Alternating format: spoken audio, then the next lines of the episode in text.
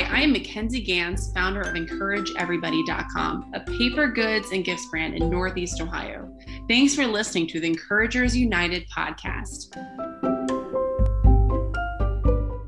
Psalm 23, verse 3 reads like this He restores my soul. He leads me in paths of righteousness for his name'sake. This next verse, in one of the most familiar passages in the Bible, speaks simply about how God provides correction and renewal for us when we find our souls in a depleted state. And then also how God continues to give us guidance and love to move forward on the right path. Hey, it's Charlie, and you're listening to the Encouragers United podcast.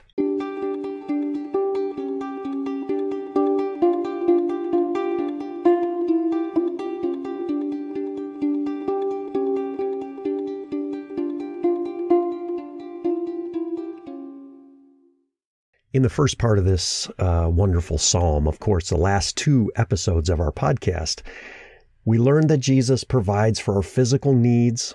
He's giving us rest and food and peace in an anxious world.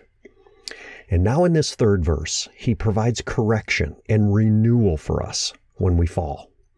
Psalm 23 3. He restores my soul. See, it indicates that it was, that it's broken or that it's in depletion, right? He restores it. That word restore is a word that speaks of refreshing and renewal. There's a wonderful book out, and I'll put a link to the book in the show notes. Many of you may have known it, but Phillip Keller wrote a book called A Shepherd Looks at Psalm 23. It's a popular book because Phillip Keller served as an occupational shepherd. he tells how a shepherd's one of the most greatest dangers for his sheep was when a sheep became cast or cast down. That's an old English term for a sheep who has actually fallen onto its back and literally cannot get up again. Picture like a turtle, also, a turtle on its back, trying to get back flipped over, and he just can't do it. The sheep just cries and writhes in agony because it's out of sync, right? It's on its back and it cannot get itself back up again. That old term from the English is cast down. And so if the shepherd does not find and restore this sheep, especially on a hot or a dry and sunny day, the cast down sheep can actually die within a matter of hours. And that's just like us, isn't it? Help! I've fallen and I can't get up again. We are cast down sometimes in our souls. And oh, how we need the shepherd to come along to grab us up, to flip us back over, and to restore us. Please know that when you fall down, Jesus never abandons you. He does not leave you alone. Rather, He comes to you and He's going to restore you. If you've fallen into a sin, He might discipline you and He's going to correct you as you need it. If you're cast down by sadness in this life, He's going to look to renew you and to restore you. When King David sinned against God, he knew that he needed restoration we learn in another psalm that David wrote. It's Psalm 51. And you may know the familiar words of this, but I want to read it to you. It's Psalm 51, verses 10 through 12. Create in me a pure heart, O God, and renew a steadfast spirit within me. Do not cast me from your presence, or take your Holy Spirit from me. Restore unto me the joy of my salvation, and grant me a willing spirit to sustain me.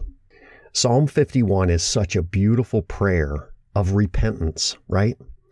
What a comfort it is to know that when we fall and we can't get back up again, Jesus, the Good Shepherd, comes looking for us. And he looks to restore our souls. He provides correction and renewal when we fall away.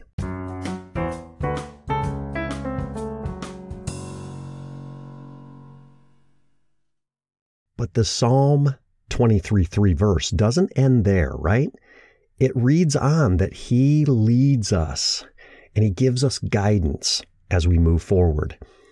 We've read and we're learning that Jesus provides for our physical needs. He provides rest and peace in this anxious world. But He provides correction and renewal and then provides guidance for our life. See, He, he guides me in paths of righteousness for His namesake. Sheep really are pretty much helpless when it comes to finding their way on their own. They're notorious for going off the path and going in the exact opposite direction. Left to themselves, they would never find the green pastures and quiet waters that David speaks of earlier, right? And we're kind of the same way. I know I am. I need God's guidance. I ask Him for it now more than ever in my life. The older I get, the more I ask for it because I know that I know that I'm not going to figure it out myself. There are so many wrong paths that I've taken, that we could take, and so many ways to bring damage to my life and to the to the people that I love. We all need someone to show us the right way to go. And Jesus is that good shepherd. He's going to show us the right way. We cannot be happy. We won't be satisfied we won't be truly content until we are holy. And we can't be holy unless God gives us and guides us into a path of righteousness. And notice why God does this. David says, He guides me in paths of righteousness for His namesake. They may seem a little odd to you at first, but doesn't God guide me just because He loves me? Well, sure He does. God guides you because He loves you. But that's not just because he loves you. He guides you in paths of righteousness because it actually brings him glory. It's for his name's sake that he's doing it. It's the same thing Jesus said in the Sermon on the Mount. It was Matthew chapter 5, verse 16. It says, Let your light shine before men, that they may see your good deeds and praise your Father in heaven.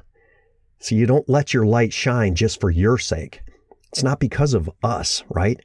People are going to see our good deeds. They'll see what we do. They'll see who we are. And they're going to ask the question, what's behind all this? And hopefully we can point them to our good shepherd. God guides us in righteous paths so that we can follow him. And when we follow, it brings him glory. It's as if his sheep bear his name and if we're going to bear his name, we're going to be the best kept sheep around. We glorify God best when we live a life that's pleasing to him. What's the message of the first three verses of Psalm 23? Well, it's that the Lord provides for you as a shepherd, provides for his sheep. Jesus provides for your physical needs.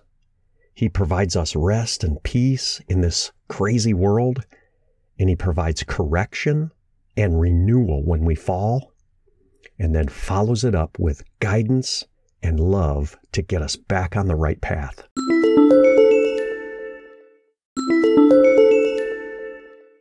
You know, as we close up today, I just want to ask you two simple questions, right? First of all, who is your shepherd? Can you truly once again say, like David does in verse 1, the Lord is my shepherd? Sometimes that's not always the case. Who is guiding you through your life? Who are you following? Back to Phillip Keller, he shares a story in his book about a man who shepherded his fields right next to Phillip's. And this guy was not the best shepherd at all. He didn't take very good care of his sheep. He didn't treat their illnesses. He didn't provide them, uh, you know, good food and pasture. And Keller shares how his neighbor's sheep would often look longingly through the fence at his sheep and the good pastures on the other side. His sheep, you see, were well fed and they were well cared for. The well being of the sheep depends entirely on the shepherd. I just want to know who's taking care of you? What kind of pasture are they providing for you?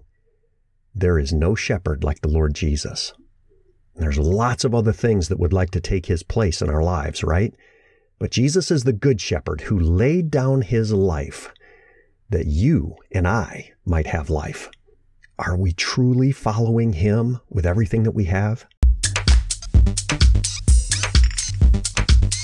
And the last question I have for you today is take a look around and I want you to ask yourself, what path am I on? Where have I been feeding, right? Perhaps Jesus is your shepherd, but you've wandered off the path, right? Maybe it's been a long time since you've truly known the green pastures and quiet waters. And if you are a cast down sheep right now, you need to be restored. I just want you to know that Jesus loves you. He's going to come to you. You cry out to him, and he will restore your soul, and he will put you back on the path of righteousness. Will you let him do that today? If you find anything that's in between you and God right now, an idol, a, a sin, a, relationship that's that's that's holding you back from following the path that God wants for you, friend, it, there's there's no more time to waste. Let him restore you and lead you back to the path. You see, this is a beautiful message of Psalm 23, isn't it? You're not left alone to fend for yourself in this world. You have a shepherd who loves you, he cares for you, he provides for you, he guides you, he protects you, he watches over you all the time. And Jesus is such a good shepherd. All you need to do is trust him and follow him today. Thanks for listening today. May God bless you and keep you with all that you face in this life. If you feel that someone that you know might be able to benefit from this wonderful message of Psalm 23 3, please feel free to share this episode with them or get them in contact with me. I would love to hear from you. All the best. Take care.